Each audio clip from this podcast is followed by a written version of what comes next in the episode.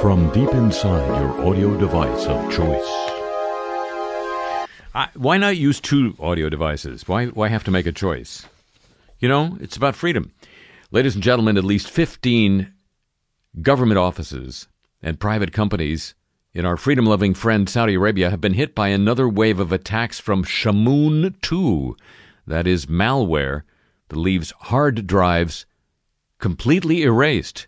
This is according to the, Brit- the uh, UK tech news site, The Register.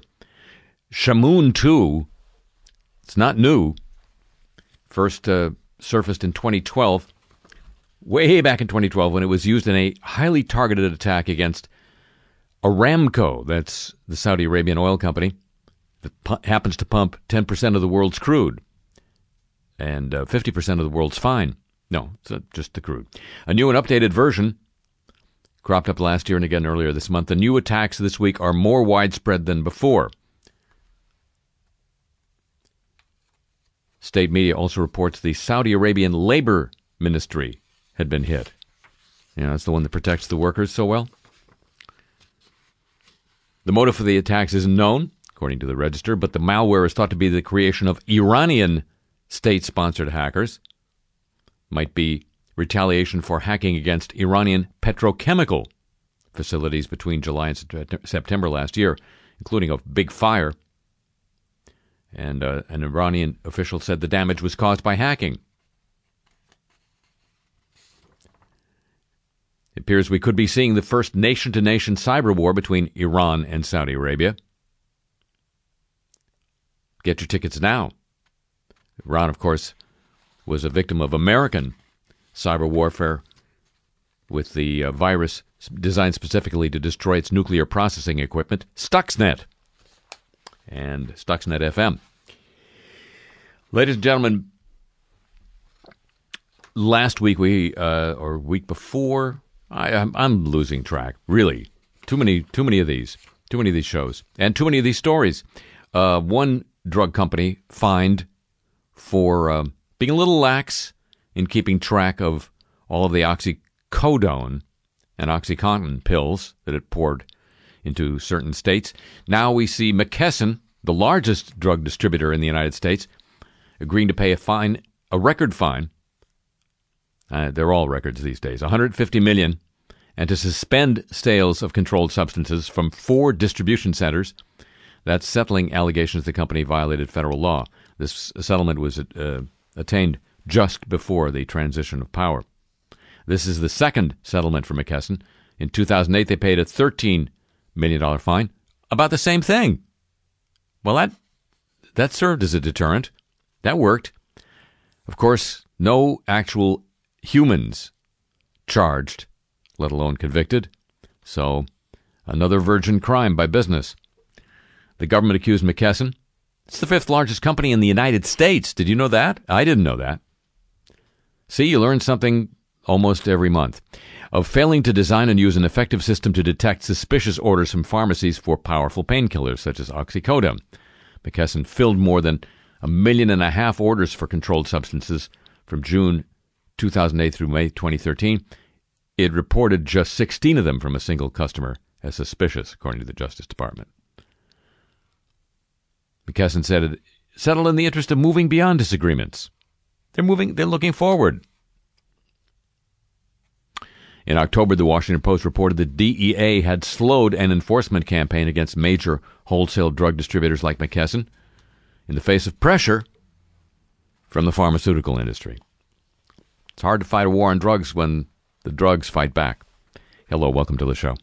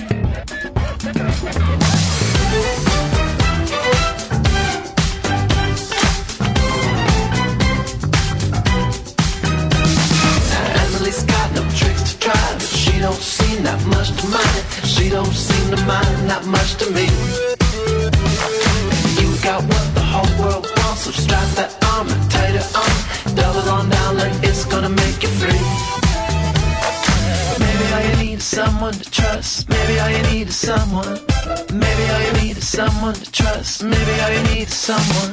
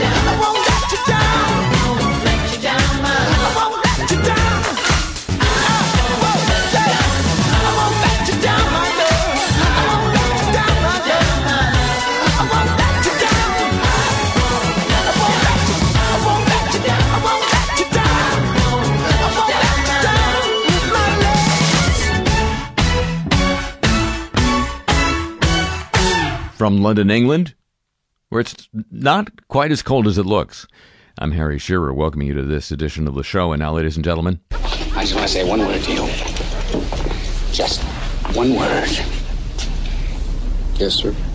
Are you listening? Yes, I am. Microplastics. Think about it. Will you think about it? Yes, I will. Enough said. now news of microplastics. Seafood eaters. That's us, isn't it? Ingest up to 11,000 tiny pieces of plastic every year, with dozens of particles becoming embedded in tissues. This is a warning from scientists that is described as sobering by the Prince of Wales.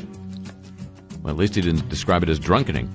Researchers from the University of Ghent in Belgium believe that microplastics accumulate in the body over time and could be a long term health risk. But in the long run, and they say the amount of plastic absorbed will only get worse as pollution in the oceans increases.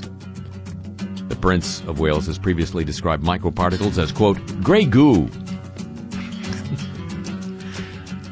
that puts that puts a, a spotlight on it. Dr. Colin Janssen, who led the research, said the presence of plastic particles in the body was a concern.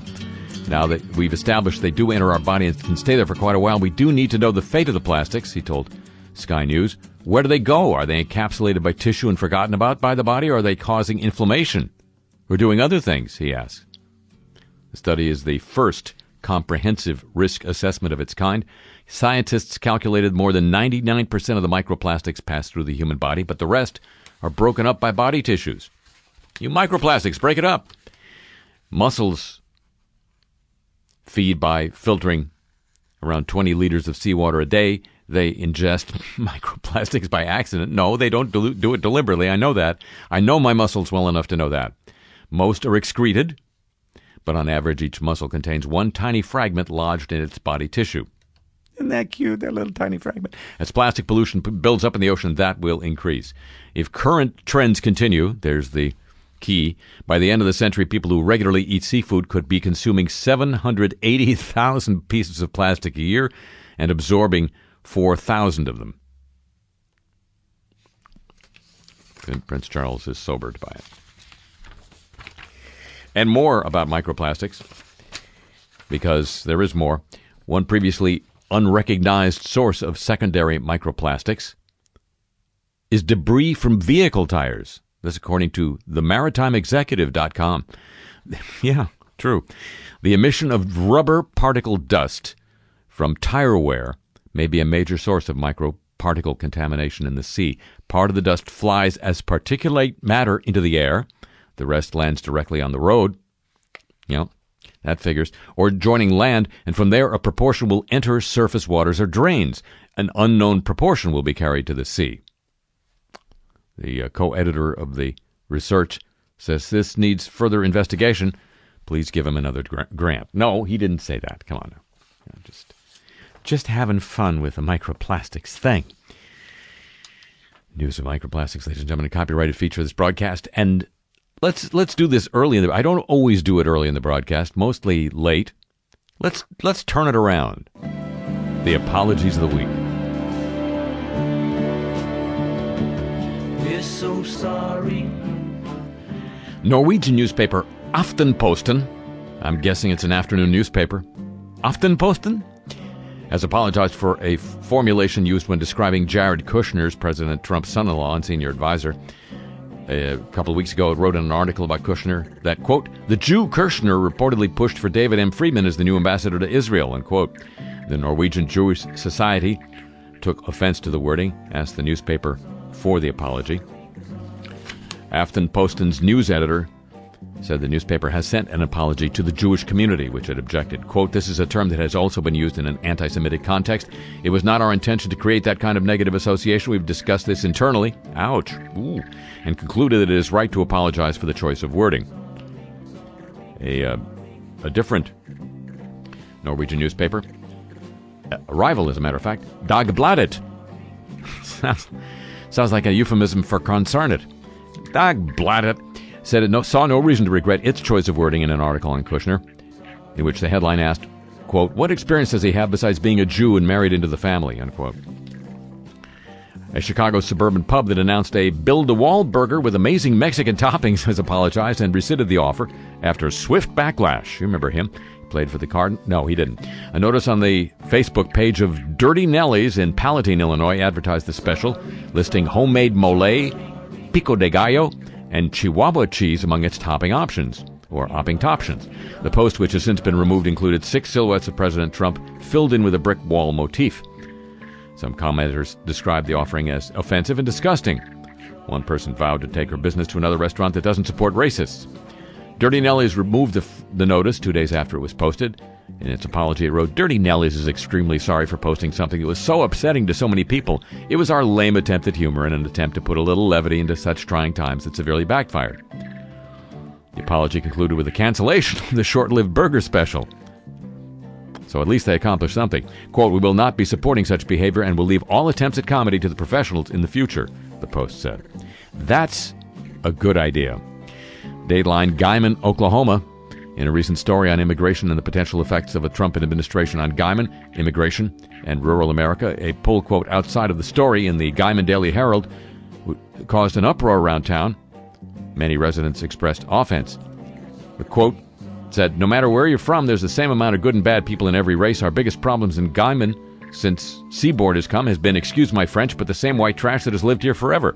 The statement was attributed to Mayor Kim Peterson. Many phoners, phone callers and emailers said the mayor made a poor choice of words. During the this week's city council meeting, he issued the following apology. Personally, I want to publicly apologize for a statement that I made in jest in a recent interview.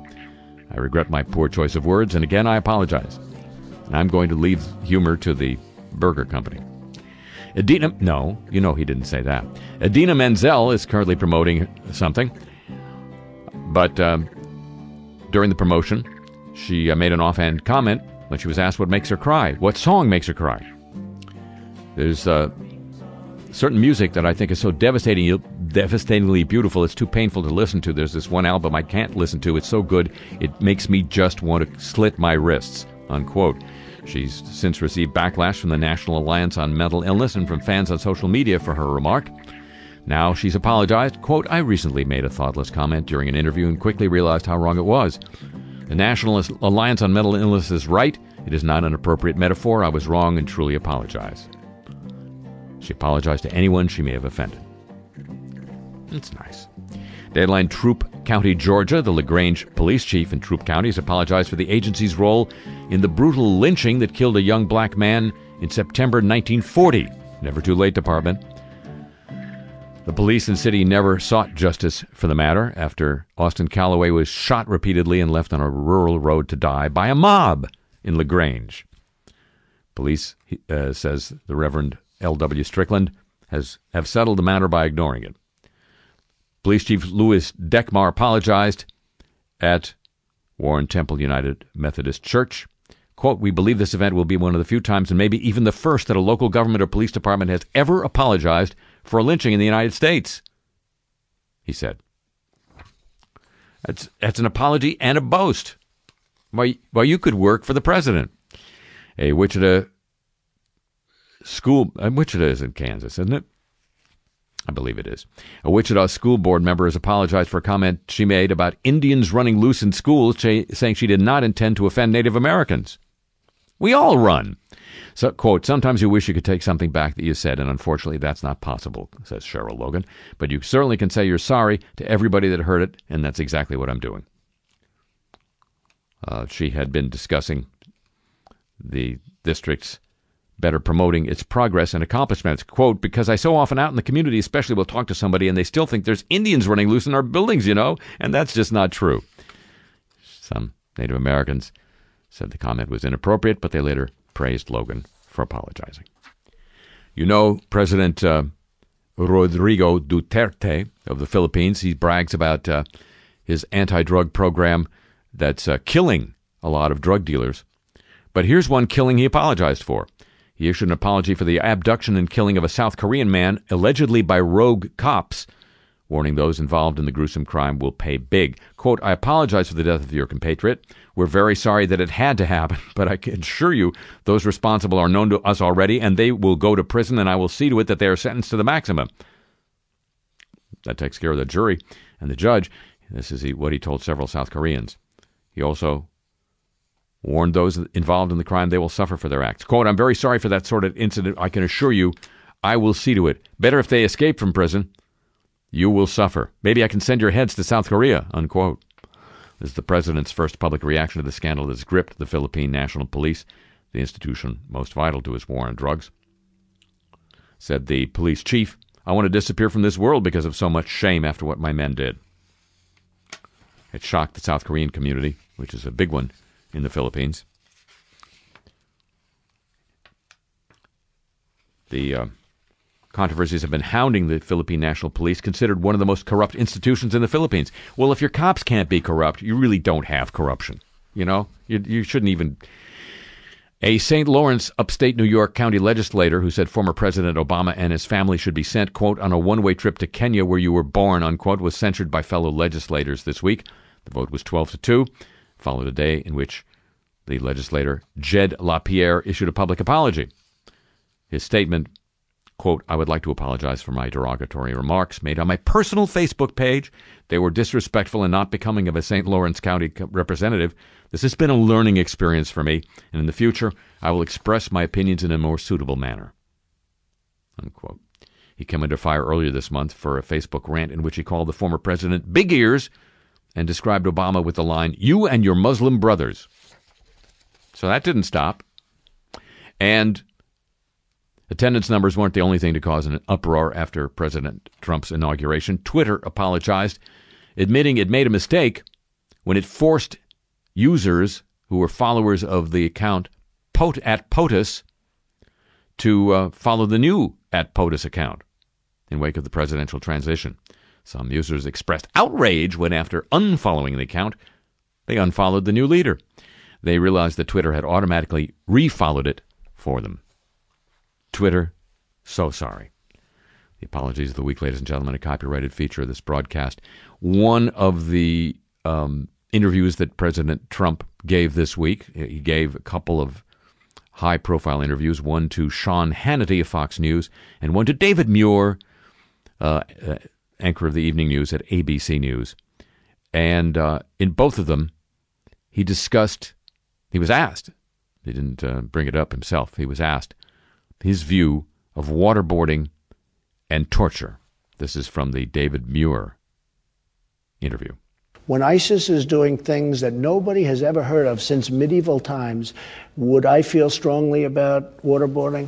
As far as I'm concerned, we have to fight fire with fire. Now, with that being said, I'm going with General Mattis. I'm going with my secretary because I think Pompeo is going to be phenomenal. I'm going to go with what they say. But I have spoken as recently as 24 hours ago with people at the highest level of intelligence, and I asked them the question Does it work? Does torture work? And the answer was yes, absolutely. You never saw heads chopped off until a few years ago. Now they chop them off and they put them on camera and they send them all over the world. So we have that, and we're not allowed to do anything. We're not playing on an even field. I will say this I will rely on Pompeo and Mattis and my group.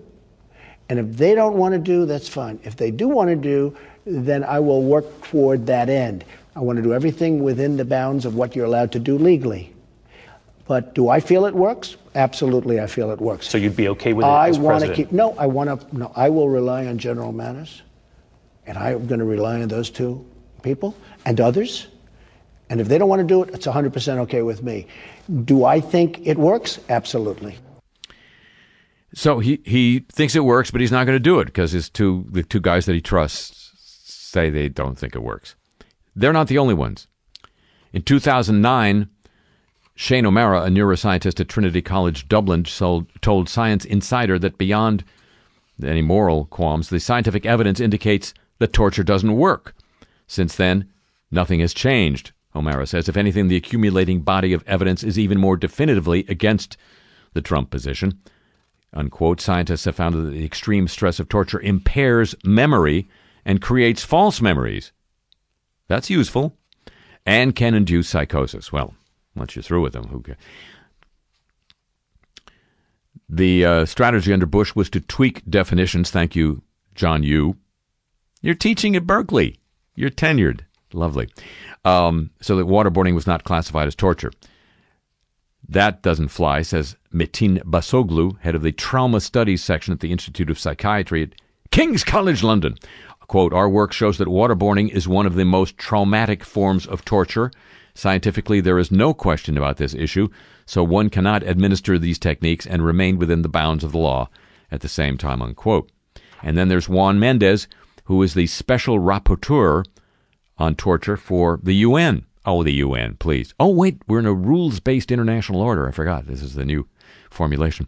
Um, this is Juan Mendez speaking to a uh, an Australian radio reporter, Mark Colvin, a few years back on the subject. There's no question that in international law, waterboarding is torture. I don't think there is any question, any serious question. I mean, it's a it's a question of severity. If if you think that waterboarding is not severe mistreatment, you don't really know what waterboarding is. But you know, if if if it, it, it just with the definition that it's designed to create a sen- sensation of asphyxia. You can tell that it's severe. If you then redefine upwards the severity standard to say that it's only severe if it's organ failure or death, then you know you're really very clearly distorting the, the sense of the words. And, and you know words have to be interpreted in treaty language. They have to be interpreted in their plain meaning, and the plain meaning couldn't be more clear in the case of waterboarding. I would rather you know follow the rulings of the European Court of Human Rights that said you know any violence against a detainee that is not motivated by his own conduct is, is, is clearly prohibited. And by the way, cruel, inhuman, and degrading treatment is prohibited. It's a the memo tends to say, well, you won't be prosecuted, but it, uh, it, it doesn't clearly say but you're violating the law anyway. Whether it's a war crime or crime against humanity, it doesn't matter. The, the single act of torture is an international crime. So where does that leave Dick Cheney and George Bush? Well, I think they're, they're left uh, with uh, the obligation of the United States government to investigate, you know, to the best of its capabilities, and then to decide who is to be prosecuted and who is not. And I'm disappointing about is that even under the Obama administration, the government of the United States is not seriously pursuing these uh, episodes. I mean, with a false sense of not being partisan, etc. They're maybe it, it, looks like they have put a stop to torture. At least I don't. I keep my fingers crossed that I'm not wrong, but it, there's no evidence that they're actually pursuing this the way they, they should, the way they are in, obliged by international law to do. I, I know, but inter- come on, international. Oh, right, yes, we're rules based order. I forgot. Uh, the president, of course, did say four very important words on the subject. The, the former president. They were, if you recall, we tortured some folks.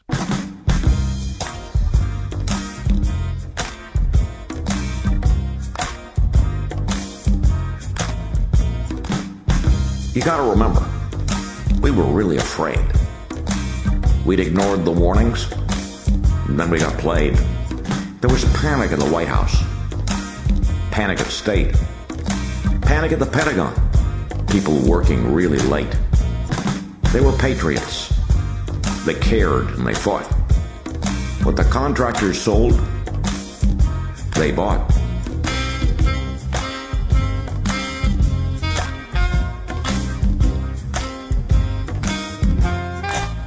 So we rendered some Arabs with the help of the blokes. Like it or not, we, we tortured some folks.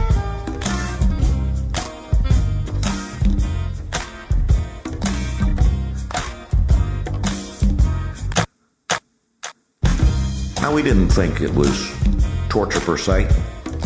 That's what the White House counsel said back in the day. Enhanced interrogation is how it was known. So we slapped and waterboarded and froze to the bone. Sure, it violated our values and laws, but we were more scared than when we first saw Jaws. Some very good men did some very bad things. But who among us knows why the caged bird sings?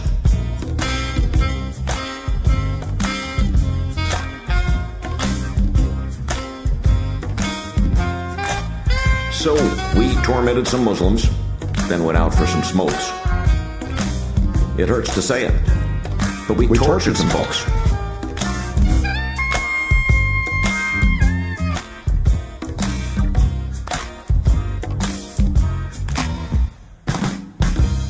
Now we could look backwards. We could game the blame.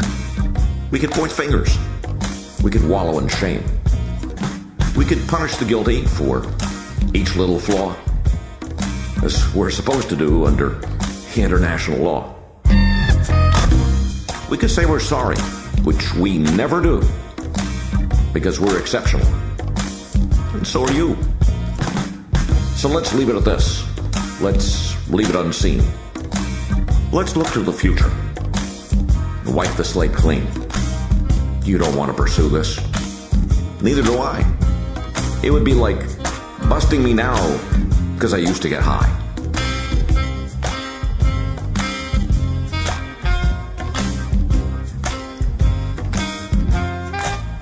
So let's pretend we don't hear the screams and the croaks and just tell our grandkids we, we tortured some folks.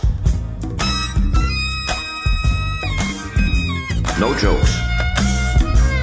The show continues after this important message. They said the internet ended the era of the bar bet. He broke his bat in game six. Nope. Game five. Game six, right here on my phone. They said marriage arguments could now be settled with one click. Honey, we couldn't have been at your folks' house that weekend. That was Halloween. It was leap year. Halloween was a day later. Look, see? But you know what? They were wrong. Hi, I'm Kellyanne, the blonde you love to hate, with the best news since faith based reality. Now the internet can be on your side thanks to AlternativeFacts.com. Imagine an alternative answer to any question, a way to free yourself and your family and friends from the tyranny of Google and Wikipedia. Our patented alternative facts generator engine harnesses cutting edge artificial intelligence technology to produce believable fact related answers to your questions. Any question, anytime, 24 7. But here's the key to why AlternativeFacts.com will change your life. Through what our data mining system already knows about you, the answers are personalized to you and what you already believe and know. No more embarrassment in front of friends, family, or employers. Wow, your phone says game five. All right, dude. Drinks on the house. Huh. This says they skipped a leap year. I'm sorry I doubted you, honey. For any device for your entire connected world, AlternativeFacts.com connects you to the answers you want. Designed by top professionals in the field, AlternativeFacts.com doesn't look like some scuzzy fake news site because it isn't one. It's the same alternative fact generator engine used by top professionals, and now their secret is yours too. But don't take my word for it, even though I'm being paid to not lie to you. Try AlternativeFacts.com on a free 10-day trial. We're so sure you'll want to subscribe after those 10 days, we'll already sign you up. What have you got to lose? Except self-doubt. AlternativeFacts.com. Our truth will set you free.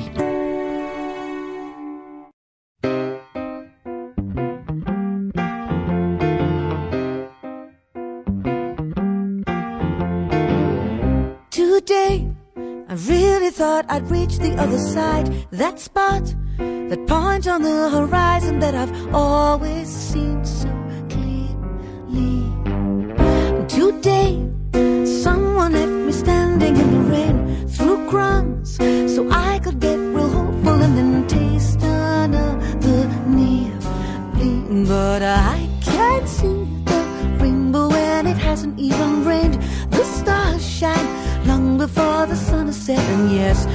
shirt sleeves up. Well, here I go again. I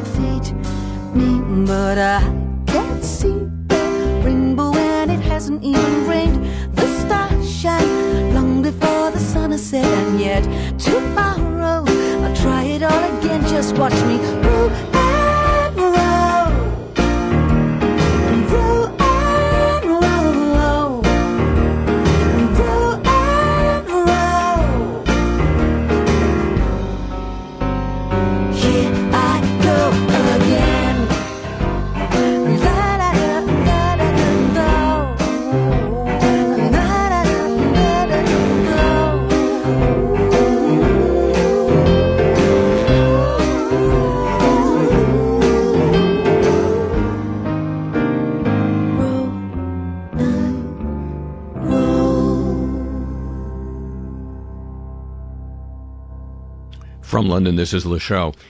There's a documentary on uh, PBS, of all places, about uh, Rachel Carson, author of Silent Spring, who was the first really to warn us about the danger of synthetic chemicals. Uh, they bring arguably some uh, short term benefits, but she was the one who pointed out first at, in great detail and uh, with great scientific accuracy that they have uh, long term detrimental effects on the environment. That's that was a long time ago. We've learned a lot more. Oh, well, maybe we won't.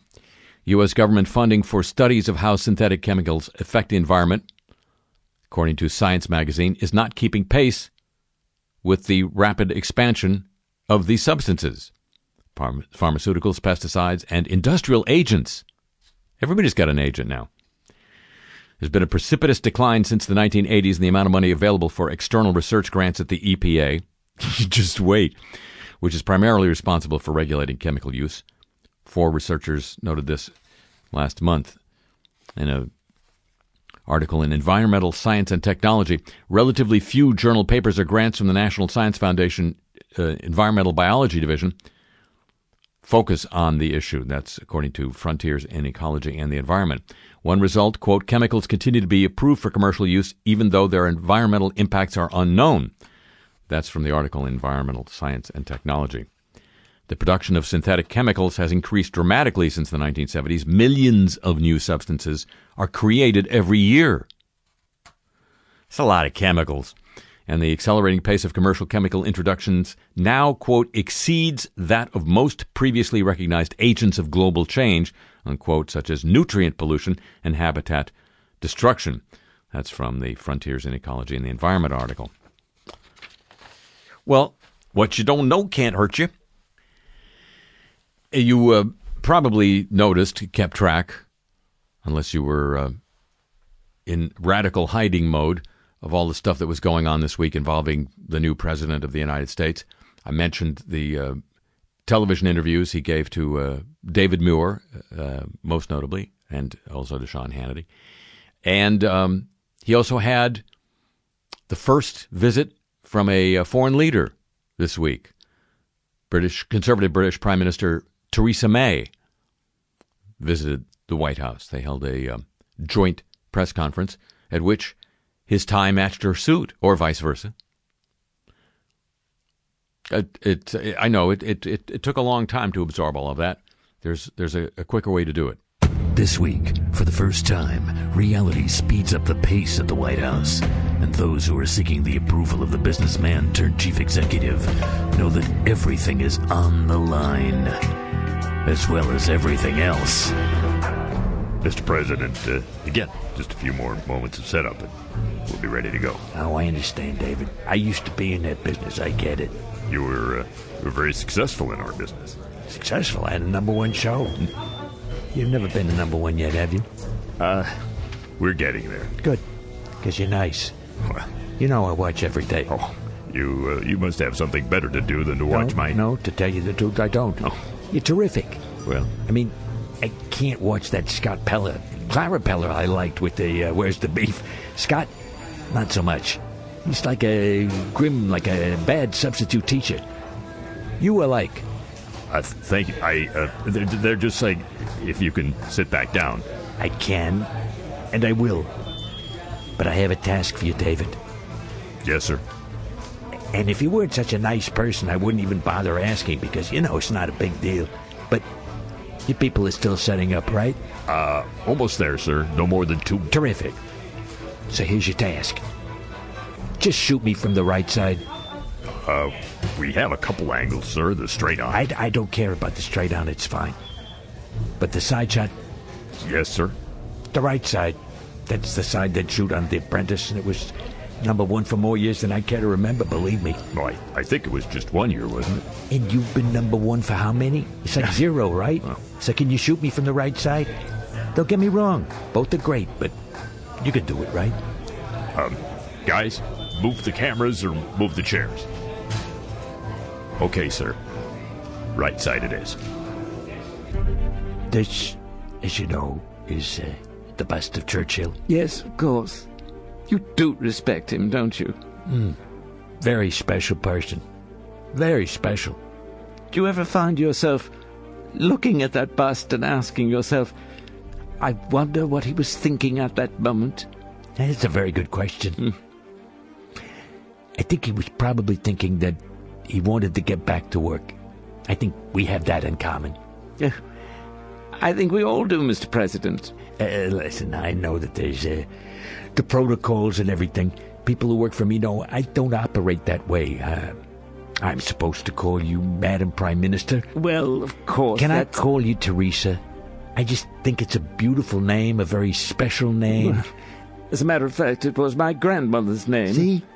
I knew it was special. And it's also just a terrific way to Get a bond going. Donald, I would be pleased if you would. Donald? I don't see a Donald in here, just a Mr. Trump. Oh, of course. Teresa, I know it's not my place, you're your own boss and everything. Here's the deal. I, uh, I have a task for you at the end of this meeting. Well, whatever I can do to solidify this relationship, because, as you know, a bilateral trade agreement is a very high. Of course, of course, but your task is simple. Just hold my hand as we walk out. Can you do that? Well, I think a lot of my colleagues in Parliament might tell you I'm not exactly the warm and fuzzy type. Exactly. So it sends a message. What do you think? Well, if you're holding my hand, mm-hmm. I have to assume you're not grabbing anything else. okay. New team, new tasks, same mission. We really are going to make this format great again, believe me. Now, the world is his boardroom. The Appresidentice. This week, fear is not an option. One more item about the new president. New York Times reports, and this is interesting uh, primarily because of all the furor directed at the insecurity of Hillary Clinton's private email server, uh, insecurity in terms of uh, national security material being on it, it not being uh, protected as it might otherwise have been. Attention drawn to that by her critics, including the FBI director and Donald Trump. Now, Donald Trump is in the White House, where he's using, according to the New York Times, a conventional Android phone to post on Twitter. He's using his own old phone to uh, do the tweeting, not making phone calls on it. But security experts consulted by the British tech journal The Register warned that Trump's use of a personal device opens the door to potential attacks. A uh, CEO of a mobile security firm says, quote, the president has reportedly begin, been given a locked down phone by the NSA. So who is using the Android phone for tweeting and what other information and services does it have access to? Does it have any security measures on it? Mobile devices, he continues, are extremely vulnerable to being exploited by hackers and turned into surveillance devices, recording conversations, location tracking, capturing data on devices, and forwarding it, even taking video footage. Oh, please. German Chancellor Merkel's second smartphone, which she used for party business, was infamously hacked by multiple intel agencies, including but not limited to our NSA.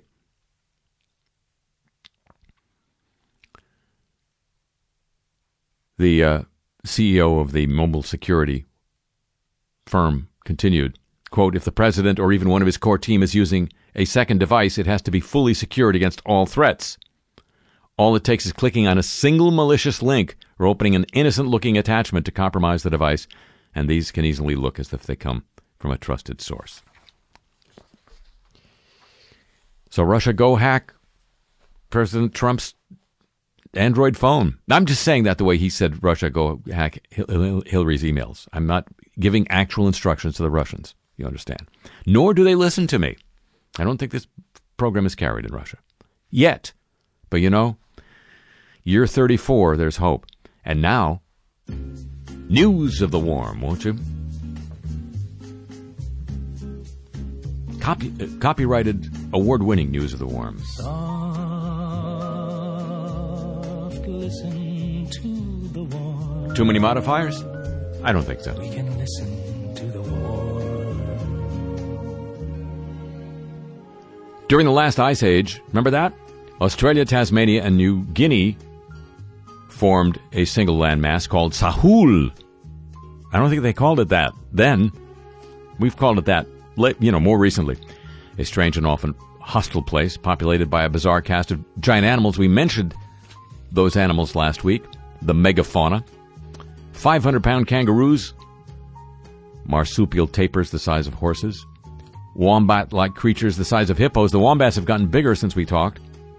Flightless birds that weighed twice as much as the emu of current use, 33 foot snakes, Thank you. I'll I'll cancel my flight to Sahul. 20 foot crocodiles, ditto. 8 foot turtles with horned heads and spiked tails. Those would be good in a, in a Geico commercial. And giant monitor lizards that measured greater than 6 feet from tip to tail and were likely venomous. Why, why, why experiment? Why take a chance? These megafauna disappeared from the Sahul as a part of a global mass extinction. Now, last week, we quoted experts who said that was basically because of the int- introduction of humans into Australia. But a new study argues that the gradual drying out of Australia and weakening of the Australian monsoon played a major role in their demise. A new study has compared a diet of a variety of Australian megafaunal herbivores from the period when they were widespread, 350 to 7, 570 years, 1,000 years ago, to a period when they were in decline, 30 to 40,000 years ago, studying their fossil teeth. The analysis suggests that climate change had a significant effect on their diets and may well have been a primary factor in their extinction. Quote, We have found the evidence that as the climate was changing and getting drier, animal diets were shifting dramatically, said the director of the study. If climate change was a primary or contributing factor to their demise, as it appears, we need to pay more attention to how current levels of climate change are affecting animals today. This was uh, published in the journal Paleobiology. I read it for the articles. I do. A leading paleontologist at the University of New South Wales, who was not involved in the study, said this new study, based on hard evidence, makes it clear changes in late Pleistocene climate had major impact on the late Pleistocene megafauna of Australia. Even more evidence being added to challenge the imaginative a priori assumption that blitzkrieg by early humans caused the extinction of the, can- of the continent's lost megafauna. The teeth that were analyzed came from the Cuddy Springs site in southeastern Australia. In case you want to travel there and see some megafauna teeth. In few places are the effects of climate change more pronounced. They're pronounced. They're pronounced effects of climate change are, are more pronounced than on the tropical peaks like Mount Kilimanjaro and Mount Kenya, where centuries old glaciers have all but melted completely away. Now, new research suggests future warming on these peaks could be even greater than is predicted by current climate models. I like models. Researchers led by a Brown University geologist reconstructed temperatures over the past 25,000 years on Mount Kenya, Africa's second highest peak, after Kilimanjaro. The work shows that as the world began rapidly warming from the last ice age, 18,000 years ago, mean annual temperatures high on the mountain increased much more quickly than in areas closer to sea level nearby. At an elevation of 10,000 feet, mean annual temperature rose 5.5 degrees Celsius from the ice age to the pre industrial period, according to the study, compared to warming about 2 degrees at sea level. Since uh, these models going backwards underestimate the temperature changes at elevation, says the researcher, that implies that the models may similarly underestimate high elevation warming in the future. That's published in Science Advances. It's a big assumption. We'll go along with it. And coral reefs that survive rapid bleaching fueled by global warming remain deeply damaged with little prospect of full recovery. Researchers said this week, 16 years after the 1998 El Nino ravaged coral in the Indian Ocean Seychelles archipelago. No reefs had recovered their original growth rates. Barely a third were expanding at all. They reported in a study, the first to track coral health over a two decade period. And there's, there's no coral health care at all. There's also important qualitative changes in the coral. A dozen of 21 reefs tracked from 1994 were still struggling a couple years ago against leafy algae, sea urchins, and parrotfish to restore their original balance of shallow water flora and fauna. The rest underwent what marine biologists call a regime shift in which Saddam Hussein was over, no, sorry, and are today composed of a new and far less diverse mix of corals. At any given site, there were at least 35 types of coral in 1994, said lead author. Today, we see 5 to 10. Unless they just don't, you know, like to mix like they used to. News of the Warm, ladies and gentlemen, a copyrighted feature of this broadcast. To be followed immediately by News of the Atom. Our friend the Atom. Clean, safe,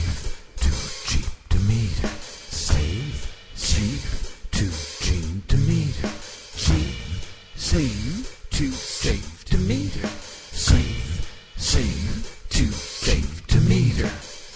Out of the Atom. Enjoying London? Eh, it's a little weird. Why?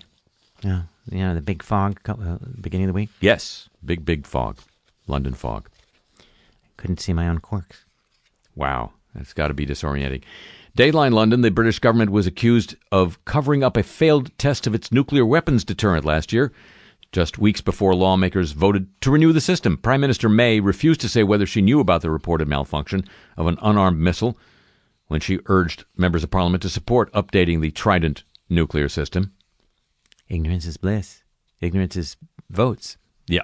The Sunday Times newspaper, owned by Rupert Murdoch, citing a senior naval source, Was he gazing? I don't know, claimed that in, the Trident 2 D5 missile failed after being launched from a British submarine off the coast of Florida in June.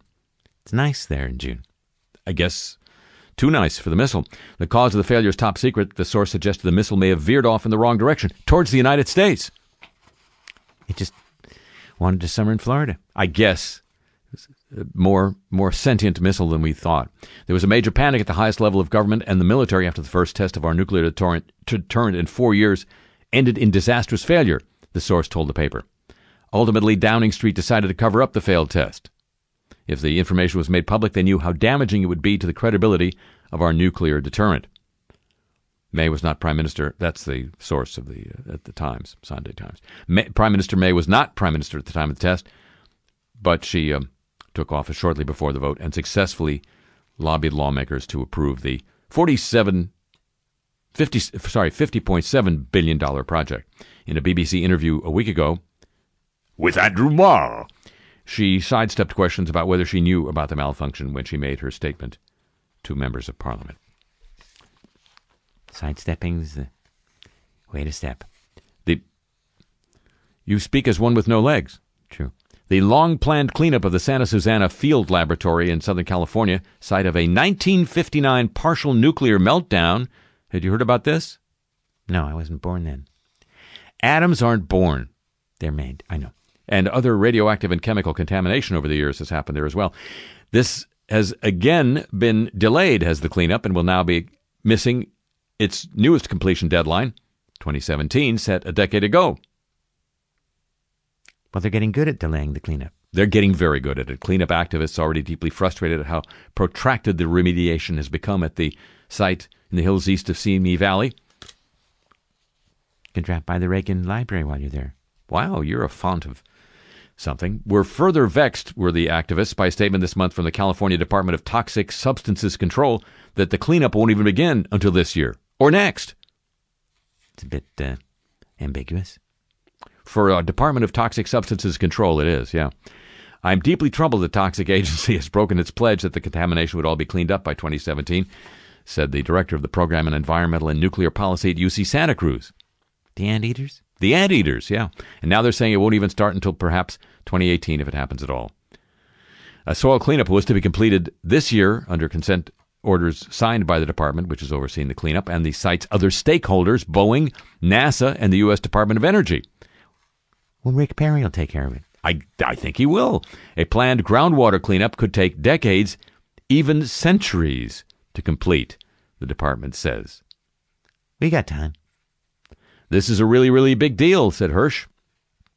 They promised it would be cleaned up by 2017. It isn't even starting by then. Boeing owns most of the site. They're busy making planes. They are. Toshiba will cease taking orders related to the building of nuclear power stations in a move that would effectively mark its withdrawal from the nuclear plant construction business. Toshiba, we hardly knew ye. The news comes amid reports Toshiba's chairman may resign over the massive write down that has doomed the company's U.S. nuclear business. It's going to spin off its chip business to raise funds in a bid to cover the losses from the nuke operations. Chips are good. Chips are good. So's dip.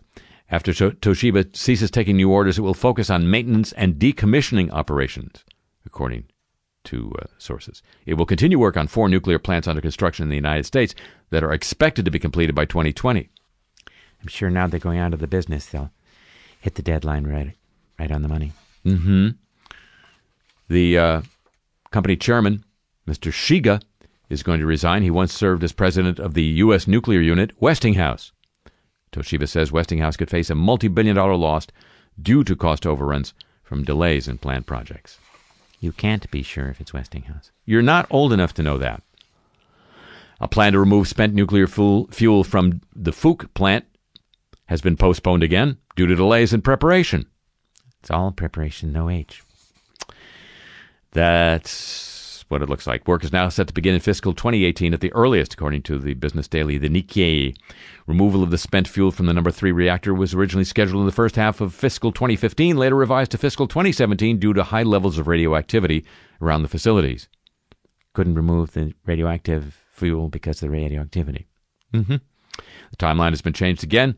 It's taking longer than expected to decontaminate buildings and clean up debris.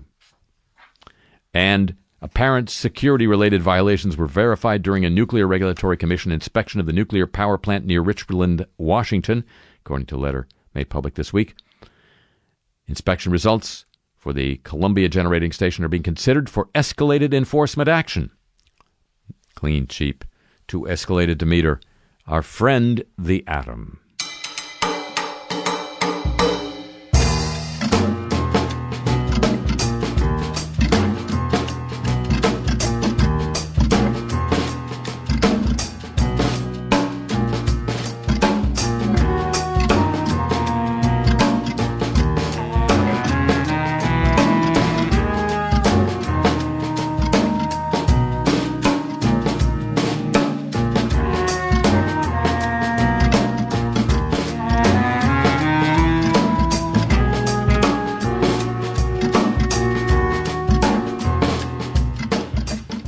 Ladies and gentlemen, that's going to conclude this week's edition of the show. The program returns next week at the same time over these same stations over NPR worldwide throughout Europe, the USEN 440 cable system in Japan, around the world through the facilities of the American Forces Network up and down the east coast of North America via the shortwave giant WBCQ The Planet, 7.490 megahertz. Count them. Shortwave. On the Mighty 104 in Berlin. Count those. On Soho Radio in London equally mighty. Around the world via the internet at two different locations, live and archived whenever you want it at harryshearer.com and kcsn.org. Available for your smartphone through Stitcher.com and available as a free podcast from Sideshow Network, SoundCloud, iTunes, TuneIn.com, and WWNO.org. And it'd be just like getting the president a secure phone to tweet on. If you'd agree to join with me then. Would you already? Thank you very much. Uh huh.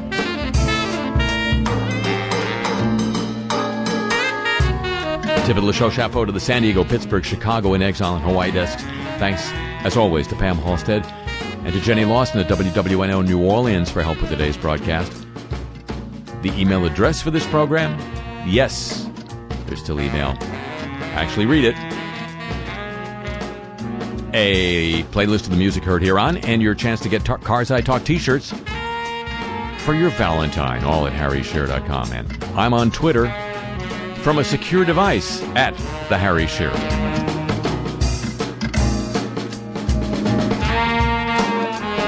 The show comes to you from Century of Progress Productions and originates through the facilities of WWNO New Orleans, flagship station of the Change is Easy radio network. So long from London.